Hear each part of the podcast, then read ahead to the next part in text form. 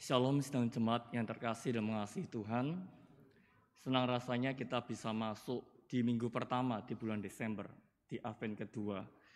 Karena menurut pengamatan saya beberapa orang tidak bisa ya menikmati, tidak bisa mencapai ya di minggu pertama ini. Ada orang-orang umat Tuhan yang telah dipanggil Tuhan terlebih dahulu. Maka kita patut bersyukur kepada Tuhan atas anugerahnya dan kesempatan yang Tuhan berikan. Hari ini kita akan belajar satu topik tentang pemilihan yang ajaib. Mari sebelumnya kita berdoa. Bapa kami yang di surga, terima kasih pada hari ini atas kasih setia yang Tuhan berikan di dalam hidup kami. Hari ini Tuhan kami mau mendengarkan sabdamu yang mulia itu. Tuhan kami percaya bahwa firmanmu itu dengan sengaja engkau berikan. Supaya kami semakin mengenal engkau Semakin kami mencintai Engkau, semakin pula kami hidup untukmu. Tuhan, maka dari itu firman yang hendak kami dengar akan mendidik kami bagaimana kami seharusnya hidup di hadapan Tuhan. Menegur kami yang berdosa dan menguatkan kami yang sedang lemah.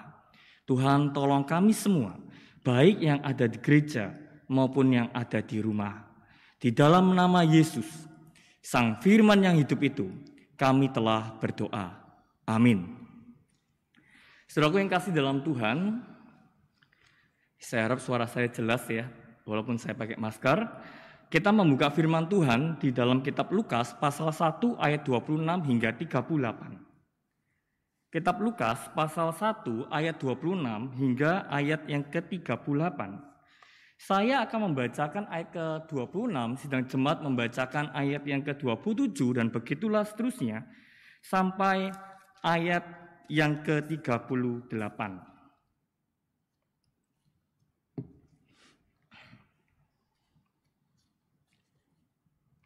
Demikianlah bunyi firman Tuhan di dalam kitab Lukas pasal pertama ayat 26 hingga 38, pemberitahuan tentang kelahiran Yesus. Dalam bulan yang keenam, Allah menyuruh malaikat Gabriel pergi ke sebuah kota di Galilea bernama Nazaret.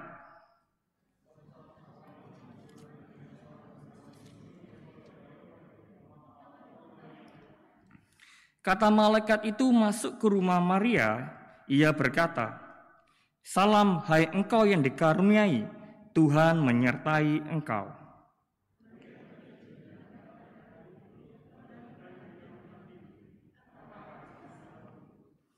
Kata malaikat itu kepadanya, "Jangan takut, hai Maria, sebab engkau beroleh kasih karunia di hadapan Allah.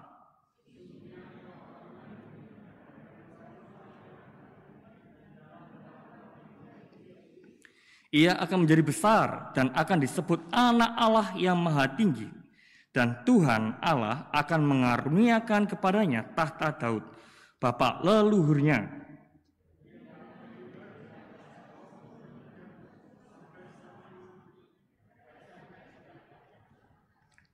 Kata Maria kepada malaikat itu, bagaimana hal itu mungkin terjadi karena aku belum bersuami.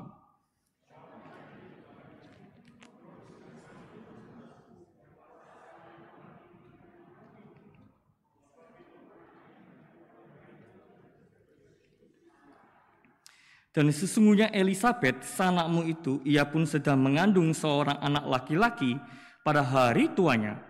Dan inilah bulan yang keenam bagi dia, yang disebut mandul itu. Kata Maria, sesungguhnya aku ini adalah hamba Tuhan. Jadilah padaku menurut perkataanmu itu. Lalu malaikat itu meninggalkan dia. Amin. Saudaraku yang kasih dalam Tuhan, tema yang diberikan kepada saya adalah pemilihan yang ajaib. Di dunia ini begitu banyak pemilihan-pemilihan, paling tidak kita kenal namanya pemilu ya pemilihan umum yang dilakukan untuk memilih wakil-wakil rakyat yang duduk di atas pemerintahan. Kita juga kenal namanya pemilihan para menteri yang disebutkan sebagai hak prerogatif presiden yaitu hak memilih presiden, hak yang dimiliki oleh presiden untuk memilih jajarannya tanpa campur tangan pihak lain. Saudara, dua pemilihan ini adalah pemilihan yang luar biasa. Pemilihan ini adalah pemilihan yang dapat menentukan jalannya sebuah bangsa. Bangsa ini mau maju atau bangsa ini mau mundur. Bangsa ini menjadi satu atau bangsa ini adalah bangsa yang tercerai-berai. Ini pemilihan-pemilihan yang luar biasa. Walaupun disebut pemilihan yang luar biasa, tidak disebut pemilihan yang ajaib. Kenapa disebut tidak disebut pemilihan ajaib? Karena yang pertama, pemilihan ini tidak dilakukan oleh pribadi yang ajaib. Siapa yang melakukan pemilihan? Yang melakukan pemilihan adalah manusia yang penuh dengan keterbatasan, yang penuh dengan banyak kesalahan. Maka pemilihan ini disebut tidak disebut pemilihan yang ajaib. Kenapa? Karena yang melakukan pemilihan adalah bukan pribadi yang ajaib. Setuju ya? Yang kedua, pemilihan pemilu, pemilihan menteri itu pemilihan luar biasa tetapi tidak disebut pemilihan ajaib karena apa? Karena tidak dilakukan dengan cara yang ajaib. Betul ya? Semua negara semua negara yang mempunyai sistem yang pemilihan seperti ini dapat dilakukan. Dapat dilakukan. Berarti pemilihan ajaib itu seperti apa? Pemilihan ajaib itu meliputi dua unsur. Yaitu yang memilih haruslah pribadi yang ajaib. Dan yang kedua harus dengan cara yang ajaib. Baru dapat dikatakan pemilihan yang ajaib. Pribadi yang memilih harus ajaib. Dan caranya juga harus ajaib. Kalau kedua unsur ini dipenuhi, maka kita bisa mengatakan pemilihan yang ajaib. Saudara yang kasih dalam Tuhan, kalau kita lihat di dalam kamus bahasa Indonesia, apa itu ajaib? Ajaib itu adalah sesuatu yang tidak dapat dilogikakan. Sesuatu yang mendatangkan wow. Apa itu? Keheranan. Wah ini luar biasa loh. Sangat luar biasa dan tidak dapat dicerna oleh akal manusia. Maka dengan pribadi yang ajaib yang melakukan pemilihan, dengan cara yang ajaib, maka kita menemukan unsur yang jelas. Satu definisi yang jelas, yaitu ajaib. Sesuatu yang tidak dapat dilogikakan. Saudara yang kasih dalam Tuhan, kita tahu di dalam catatan Alkitab, ini adalah disebut pemilihan yang ajaib. Kenapa disebut pemilihan ajaib? Yang pertama, karena pribadi yang memilih adalah pribadi yang ajaib. Betul ya? Pribadi yang memilih adalah pribadi ajaib. Alkitab menjelaskan dengan jelas bahwa bukan manusia memilih Allah, tetapi Allah lah yang memilih manusia. Di dalam konteks yang kita baca hari ini, kita berbicara tentang Yesus yang anak Allah itu menjadi anak angkat dari Yusuf dan Maria. Kalau kita berbicara tentang anak angkat, saudara, ya biasanya orang tua yang memilih anak, betul ya? kalau kita ke panti asuhan, kita lihat ini anaknya ya apa, cocok enggak jadi anak angkat kita, ya rambutnya, matanya, ya kulitnya, kira-kira pas enggak kalau kita angkat dia jadi anak kita? Kita yang pilih anak, bukan anak yang pilih orang tua. Tetapi kelahiran Kristus adalah Allah yang memilih orang tua. Firman yang kekal itu menjadi manusia di dalam diri Yesus yang memilih adalah Allah. Anak yang memilih Yusuf, anak yang memilih Maria untuk menjadi orang tua angkatnya. Saudara, ini adalah pribadi yang ajaib. Bukan apa? Bukan manusia yang memilih Allah, tapi Allah yang memilih manusia. Yang kedua, dengan cara yang ajaib. Kita tahu semua ya, dengan cara ajaib. Maka ada sebuah pertanyaan yang luar biasa yang dilontarkan oleh Maria. Bagaimana ini mungkin terjadi? Bagaimana ini mungkin yang terjadi? Kalimat ini keluar karena apa? Karena ini cara yang di luar logika manusia. Ini cara yang tidak sesuai dengan pakam kehidupan manusia. Ini tidak sesuai dengan biologis kehidupan manusia. Ini adalah cara yang ajaib. Alkitab mengatakan apa?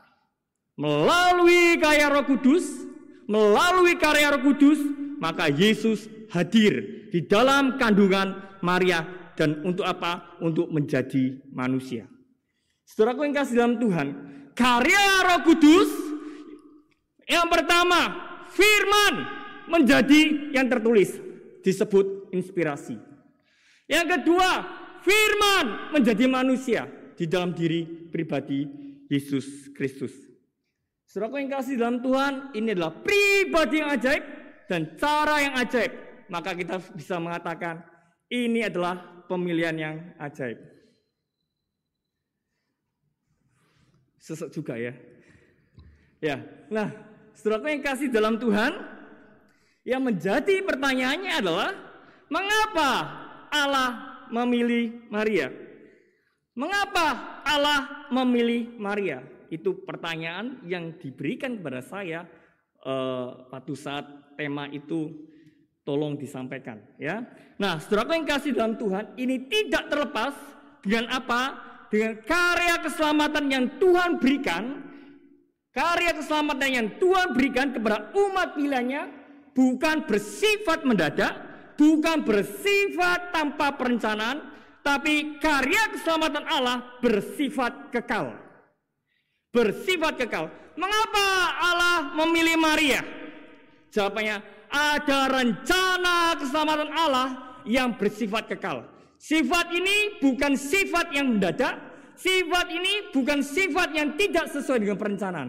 Ini adalah sifat perencanaan yang berasal di dalam kekekalan. Yang pertanyaannya adalah, bagaimana kita tahu? Bagaimana kita tahu bahwa rencana Allah ini di dalam diri Maria bersifat kekekalan? Saudara yang kasih dalam Tuhan, kita dapat melihatnya dari mana? Dari catatan Alkitab. Alkitab mengatakan apa? Allah menjadi manusia. Yang kedua, ada dua nama yang disebut, yaitu Daud dan Yakub. Kita akan belajar bersama-sama. Allah menjadi manusia. Ada dua nama, Daud dan Yakub. Saudara yang kasih dalam Tuhan, maka saya bisa mengatakan dan meyakini, mengapa Allah memilih Maria?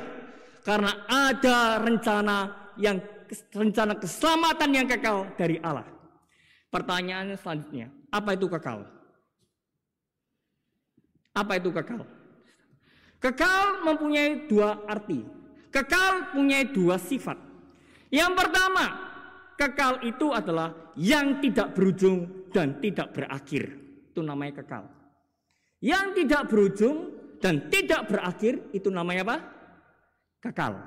Paham ya? Nah, siapa itu? Yaitu Allah itu sendiri. Alfa dan Omega. Ia tidak berujung dan tidak berakhir. Saudara yang kasih dalam Tuhan, di dalam keterbatasan kita, kita mempunyai rencana yang terbatas.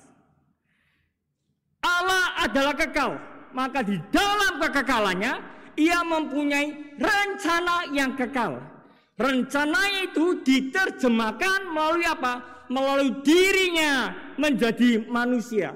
Maka di dalam kitab Yohanes pasal 1 ayat 1 mengatakan, pada mulanya adalah firman, kekal. Logos, firman itu bersama-sama dengan Allah. Dan firman itu ada Allah. Firman itu menjelma menjadi manusia. Allah yang kekal yang, ber, yang tidak berawal itu, yang tidak berujung itu menjelma menjadi manusia. Saudara yang kasih dalam Tuhan, di dalam kekekalannya Allah telah merencanakan karya keselamatan. Maka di dalam kitab Efesus 1 ayat 4 mengatakan dengan jelas, sebab di dalam dia Allah telah memilih kita sebelum dunia dijadikan. Allah telah memilih kita sebelum dunia dijadikan supaya kita kudus dan tak bercacat di hadapannya. Saudara yang kasih di dalam Tuhan. Jadi di dalam kekalan Allah, Allah telah merencanakan karya keselamatan untuk manusia. Maka dari itu Allah, firman itu menjelma menjadi manusia. Saudara, dijelaskan di sini Ya, apa yang menjadi alasan Allah memilih Maria? Apa yang menjadi alasan Allah memilih saudara dan saya? Apa alasannya? Di dalam kekekalan itu Allah hanya menyebutkan maksud hatinya. Tapi Allah tidak menjelaskan secara konsep pengertian yang begitu detail dan begitu jelas kenapa Allah memilih Maria, mengapa Allah memilih engkau, mengapa Allah memilih saya. Dia hanya menyebutkan kata kasih karunia. Maka kalau kita melihat di dalam catatan Alkitab, Alkitab mengatakan dengan jelas. Hai engkau Maria, engkau yang mendapatkan kasih karunia Allah. Saudara, kata kasih karunia Allah di sini, kalau kita meneliti dengan baik, maka banyak penafsir yang setuju yang mengatakan apa? Kata kasih karunia ini berpadanan sesuai dengan apa? Dengan kejadian pasal 6 ayat 8. Tentang apa? Tentang Nuh mendapatkan kasih karunia. Pada saat itu ada air bah yang melingkupi seluruh bumi ini. Ya, tapi hanya Nuh dan keluarganya yang diselamatkan. Alkitab menjelaskan karena apa? Apakah karena Nuh saleh? Tidak, saudara. Coba lihat. Pada saat air bah turun, selesai. Tidak lagi terjadi apa yang dilakukan Nuh. Yang dilakukan Nuh, dia menanam anggur, dia minum-minum, akhirnya auratnya terbuka. Pada saat auratnya terbuka, Sem, Ham, dan Yafet, salah satu anaknya melihat aurat ayahnya. Maka apa yang terjadi? Maka mendatangkan malapetaka dan kutuk. Saudara itu menunjukkan Nuh gagal dalam mendidik keluarganya. Itu menunjukkan Nuh hidup di dalam masih di dalam dosa kedagingan. Tetapi kenapa Nuh mendapatkan keselamatan? Jawabannya cuma satu. Di dalam Efes kejadian pasal 6 ayat 8. Sesuai dengan kitab Lukas pasal 1. Karena apa? Karena kasih karunia. Kasih karunia itu adalah ibarat hatinya Allah. Tetapi saya tidak menemukan kenapa di balik kasih karunia itu Allah melakukan itu kepada Maria, kepada Nuh, kepada saya dan kepada kita semua. Tuhan hanya menyimpulkan, Tuhan hanya mengatakan karena kasih karunia. Saudara yang kasih dalam Tuhan. Tapi bagi saya saudara, penjelasan ini lebih daripada cukup. Lebih daripada cukup. Kenapa saudara? Karena saya sebagai orang yang berdosa, membutuhkan kasih karunia, tidak membutuhkan penjelasan yang rumit-rumit. Allah tidak menjelaskan di balik kasih karunia, logika dasar bergerak kasih karunia itu apa? Tidak dijelaskan. Allah hanya menjelaskan hatinya yang mengasihi umatnya. Dan bagi saya itu lebih dari cukup. Karena bagi saya, saya orang yang berdosa membutuhkan kasih karunia untuk menyelamatkan. Saudaraku yang kasih dalam Tuhan, pada saat kita bisa bayangkan ya. Kita bisa bayangkan suatu saat kita jalan-jalan kecemplung sumur. Das. Ya. Kecemplung sumur. Gelap pasti. Bau pengap tentu. Ya. Banyak binatang-binatang yang mengganggu, iya, Saudara. Terus ada orang dari atas. Kita teriak, tolong, tolong, tolong. Ada orang teriak dari atas. Wih, kok bisa di situ? Oke, saya akan ambilkan apa? Tali ya atau tangga untuk tolong kamu. Apakah kita bertanya, kenapa kamu tolong saya? Kenapa kamu tolong saya? Kenapa tidak polisi yang tolong saya? Kenapa tidak tentara tolong saya? Kenapa tidak orang yang kuat tolong saya? Apakah kita katakan terima kasih ya, terima kasih, terima kasih mau tolong saya? Kita tanya dulu enggak? Enggak saudara. Tidak peduli kamu polisi, tidak polisi. Siapa pikiran bagaimana. Kalau ada orang tolong kita yang keluar dari sumur yang gelap, keluar dari sumur yang bau, keluar dari penderitaan itu, kita mengatakan terima kasih. Saudara yang kasih dalam Tuhan pada saat orang itu menolong kita. Apakah dia menjelaskan, oh ya karena kamu perempuan, sakno. Oh karena kamu kakek-kakek, maka sakno. Oh karena apa? Karena kamu seorang diri di sumur. Kok tiga orang ya apa? Tidak saya selamatkan. Tidak dijelaskan. Dia langsung segera ambil tangga. Dia segera ambil tali untuk mengangkat saudara keluar dari sumur itu. Saudaraku yang kasih dalam Tuhan perbuatannya mencerminkan apa? Kasih karunianya. Tidak mencerminkan apa? Logika berpikirnya. Saudaraku yang kasih dalam Tuhan, maka saya mengatakan dengan jelas apa? Bagi saya walaupun saya tidak mengerti di balik arti kasih karunia, logika Allah memilih kita sehingga Allah memberikan kasih karunia saudara kepada saya. Saya tidak mengerti, tapi saya tahu satu hal, hati Allah mengasihi saya dan itu lebih dari cukup. Kenapa? Karena itu yang saya, saya butuhkan. Untuk apa? Untuk saya boleh diselamatkan. Saudara yang kasih dalam Tuhan, Allah telah menjadi manusia. Di dalam kekekalannya, ia telah merencanakan karya keselamatan karya pemilihannya untuk umatnya di dalam kekalahan. Maka dari itu Allah di dalam kekekalannya memilih Maria, memilih Nuh, memilih saya dan engkau. Berdasarkan apa? Di dalam konteks kekekalan, berdasarkan apa? Kasih karunia-Nya. Yang kedua, kekal yang kedua artinya apa? Kekal yang kedua artinya apa? Artinya yang berujung tetapi tidak yang tidak berakhir. Kekal yang pertama tidak berujung dan tidak berakhir. Allah itu sendiri. Yang kedua, kekal itu apa? Yang berujung tapi tidak berakhir. Yang tidak berujung, yang berujung tapi tidak berakhir. Yang pertama tidak berujung dan tidak berakhir. Tetapi kekal yang kedua berujung tapi tidak berakhir. Apa itu? Apa itu? Yang berujung tapi tidak berakhir. Jawabannya adalah ciptaan Allah yang bersifat roh. Ciptaan Allah yang bersifat roh itu berujung tapi tidak ada akhirnya. Allah ciptakan malaikat. Malaikat itu adalah roh. Dia tidak berujung.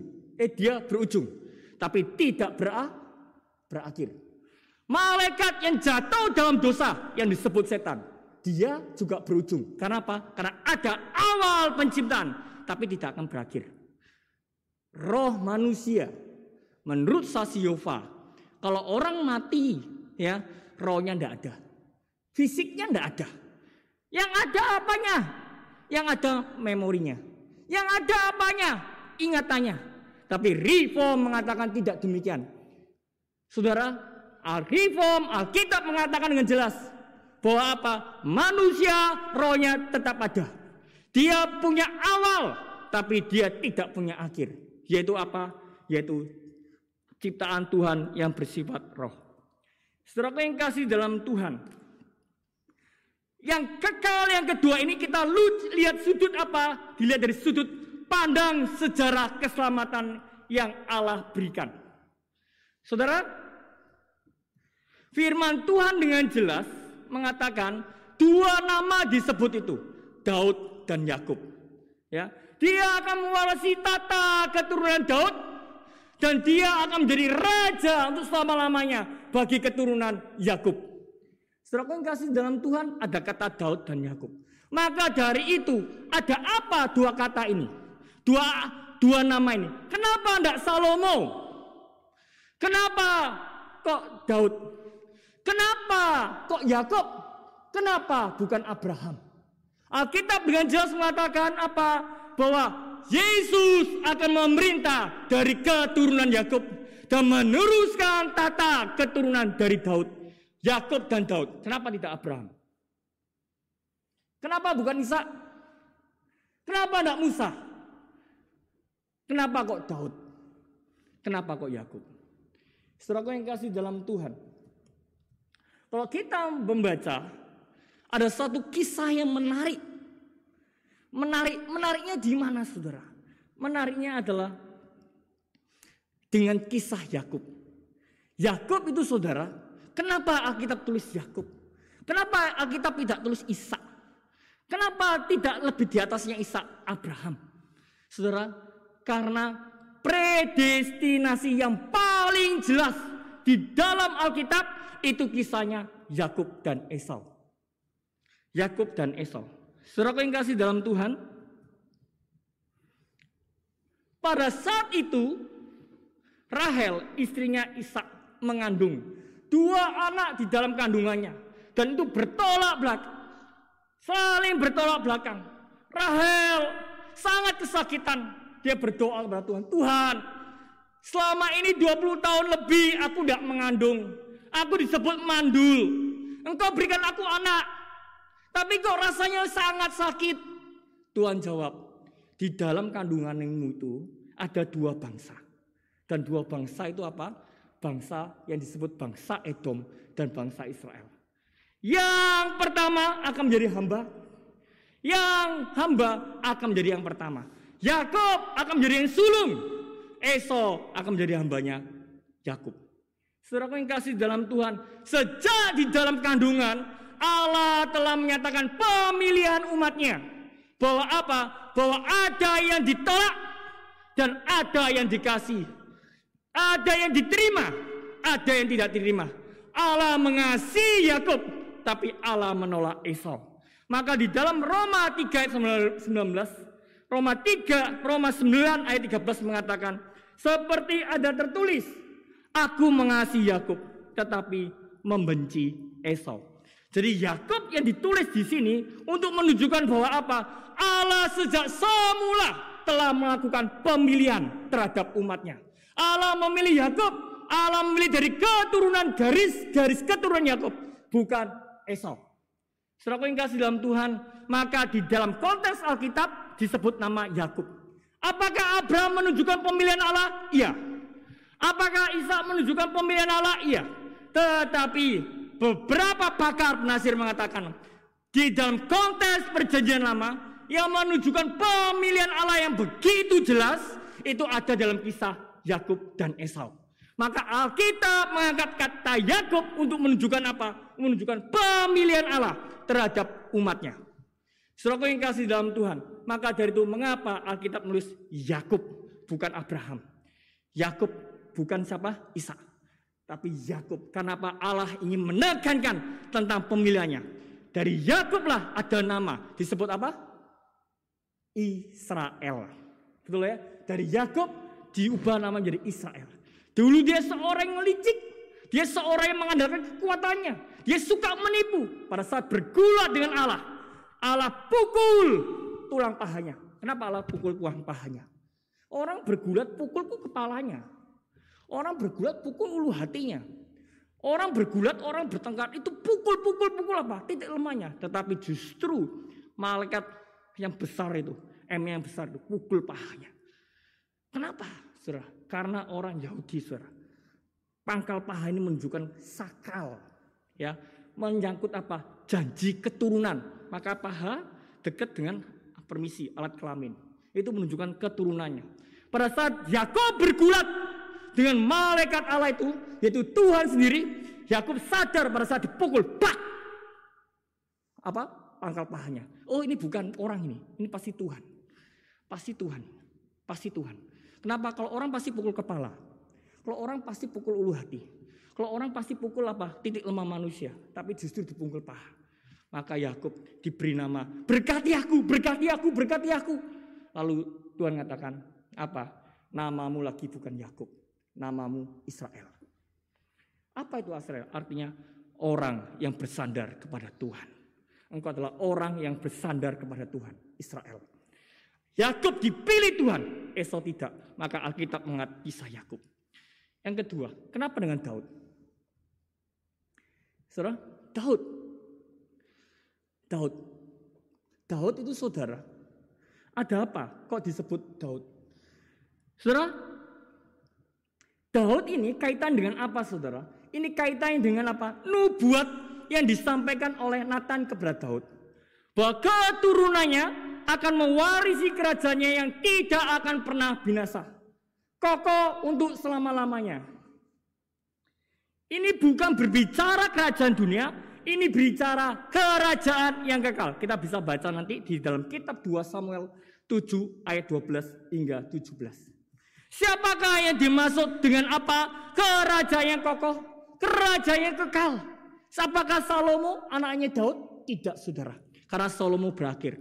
Siapakah yang dibicarakan ini? Yang dibicarakan ini adalah Isa Al-Masih. Yesus Kristus. Bahwa dari keturunan Daud akan muncul sosok seorang raja. Yang akan memerintah di surga maupun di bumi. Kerajaannya akan kekal. Kapan kerajaan di bumi itu ada? Nanti kalau kerajaan apa? Kalau kerajaan di dunia yang baru, ya, surga yang baru. Itu Kristus sebagai raja kerajaannya kekal untuk selama-lamanya. Maka dengan jelas di dalam Lukas ayat 1 sampai 33 mengatakan apa? Dia akan menjadi raja atas kaum keturunan Yakub dan kerajaannya tidak pernah berkesudahan. Saudara yang kasih dalam Tuhan, maka kalau saya kaitkan ya, saya gabungkan dua tokoh ini ya saudara ya, Yakub dan Daud. Maka kita akan menemukan saudara, kita menemukan apa? Menemukan bahwa nama Yakub itu untuk menyatakan pemilihan Allah sejak semula. Pemilihan Allah sejak semula dan nama Daud menunjukkan apa? Bagaimana Allah menggenapi ya, menggenapinya melalui keturunan Daud dan masuk di dalam kitab Lukas yaitu Allah menggenapi dirinya. Kalau kita melihat runtutan waktu antara Yesus dan kitab 1 Samuel yang kita baca tadi, yang kita ketahui tadi, itu menunjukkan sekitar seribu tahun. Ya, ada paling awal yaitu Yakub. Jadi ada Yakub, janji pemilihan Allah itu. Kedua, bagaimana Allah menggenapinya? Yang ketiga yang terakhir adalah Yesus. Yaitu apa? Yaitu Allah yang menggenapi firman-Nya. Saudaraku yang kasih dalam Tuhan, maka kalau kita mencari garis lurus dari awal, pertengahan hingga akhir, Allah membicarakan karya keselamatan. Ada awalnya. Itu adalah yang saya sebut kekal yang kedua. Ada awalnya. Dari mana awalnya? Dari Yakub. Allah telah menyatakan pemilihannya. Allah terus memelihara rencananya. Allah menegaskan bagaimana rencana yang akan digenapi. Melalui siapa? Melalui keturunan Daud. Setelah itu apa? Setelah itu Yesus datang ke dunia di dalam Lukas pasal 1. Saudara yang kasih dalam Tuhan, maka kita melihat bahwa karya keselamatan yang Tuhan berikan kepada kita adalah karya yang begitu besar. Yang pertama, karya itu adalah bersifat kekal, tidak tahu, yang tahu hanya satu kata, di dalam kegagalan Allah telah menyatakan kasih karunia itu melalui pemilihannya. Yang kedua, di dalam kegagalan itu yang ada ujungnya tapi tidak ada akhirnya. Sampai kapan pun keselamatan itu tetap berlaku di dalam Kristus Yesus. Apa ujungnya? Ujungnya dimulai dari Yakob. Setelah itu dimulai dari mana Daud. Setelah itu diakhiri melalui Yesus Kristus dan kita teruskan sebagai umatnya. Saudara yang kasih dalam Tuhan, pekerjaan Allah dari awal hingga akhir berbicara tentang keselamatan, keselamatan dan keselamatan. Berbicara kepada siapa? Berbicara kepada umat pilihannya untuk diselamatkan, untuk diselamatkan dan untuk diselamatkan. Saudara yang kasih dalam Tuhan, rencana ini rencana yang begitu panjang. Rencana ini rencana begitu detail. Dan Allah sendiri yang mengerjakannya. Maka saya bisa menyimpulkan saudara. Apa? Keselamatan itu begitu berharga. Keselamatan itu begitu penting. Kenapa saudara? Karena selama ribuan tahun Allah memakai tokoh-tokoh sejarah.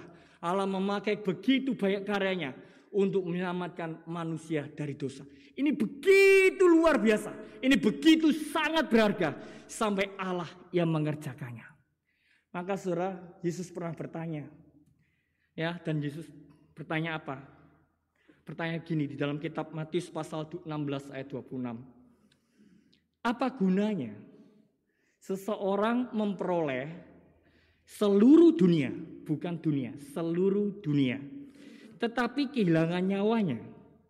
Dan apakah yang dapat diberikan sebagai ganti nyawanya? Apa artinya? Apa gunanya? Seseorang memperoleh seluruh dunia, tetapi kehilangan nyawanya. Dan apa yang dapat diberikan sebagai ganti nyawanya? Apa yang dimaksud Yesus ini? Kalau kita kehilangan nyawa kita, kalau kita masuk neraka, Anda mau tukar apa? Apa yang paling berharga dari kita?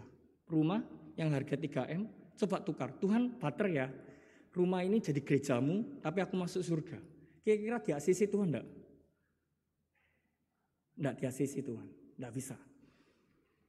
Oh mungkin mungkin kurang ya. Rumah 3M tambah aset mobil ya. Mobil saya saya persembahkan untuk gereja. Berapa unit? 3 unit ya. Mobilnya Alphard ke atas ya jenis di sana. 3 unit sama satu rumah 3M. Tuhan izinkan saya masuk surga, ini saya persembahkan untuk kamu. Kira-kira di ACC Tuhan enggak? Enggak juga. Ya. Oke, kurang. Deposito kurang aset-aset yang lain dan kita berkata Tuhan aku menukar, menukarkan ini supaya nyawaku tidak hilang. Kira-kira diterima Tuhan tidak? Tidak. Kenapa?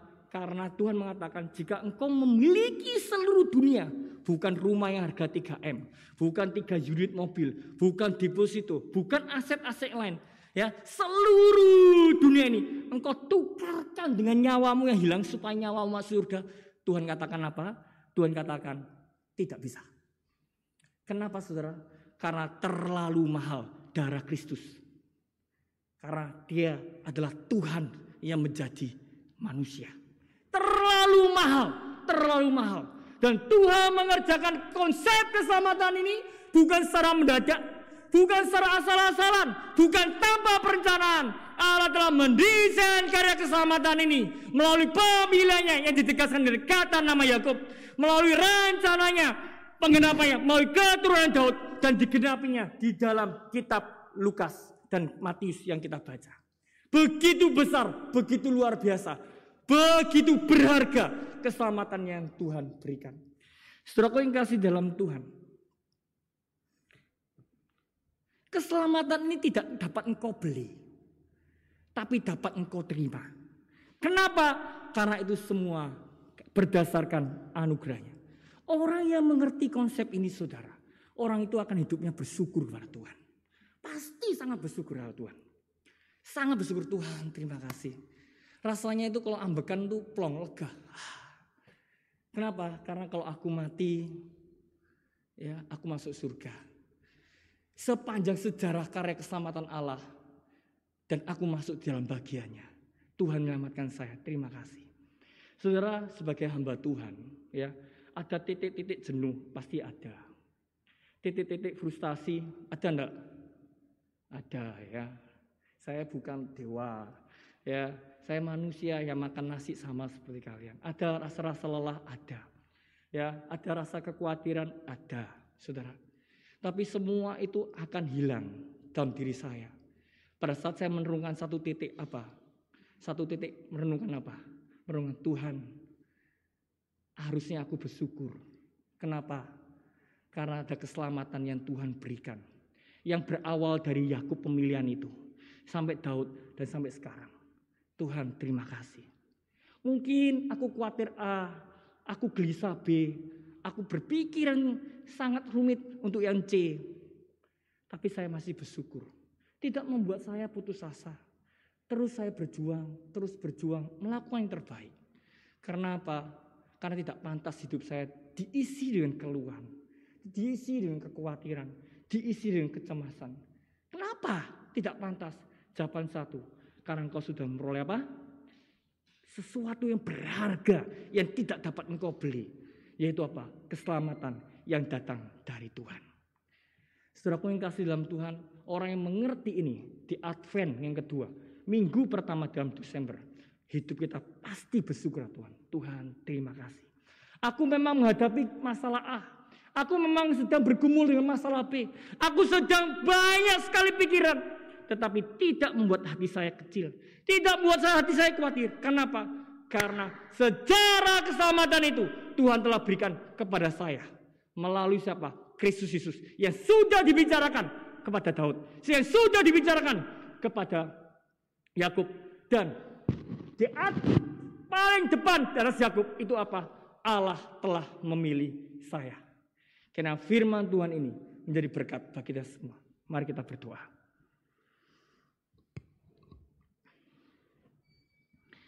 Tuhan terima kasih pada hari ini. Di dalam kekekalan, Engkau hanya menyatakan hatimu yang berbicara kasih karunia yang Tuhan berikan. Itu yang kami tahu Tuhan di dalam kekekalan. Yang kami tahu di dalam dunia ini. Yang keselamatan itu tetap berlaku sepanjang sejarah kehidupan manusia. Bahwa Tuhan telah merencanakan itu begitu jauh. Begitu panjang. Dimulai dari Yakub engkau pilih Tuhan. Dan engkau akan menggenapinya melalui keturunan Daud. Dan sampailah kepada Kristus Yesus hingga Kristus itu hadir dan tinggal dalam hati kami. Terima kasih Tuhan. Terima kasih. Terima kasih atas segalanya. Terima kasih. Di dalam nama Tuhan Yesus kami berdoa. Amin.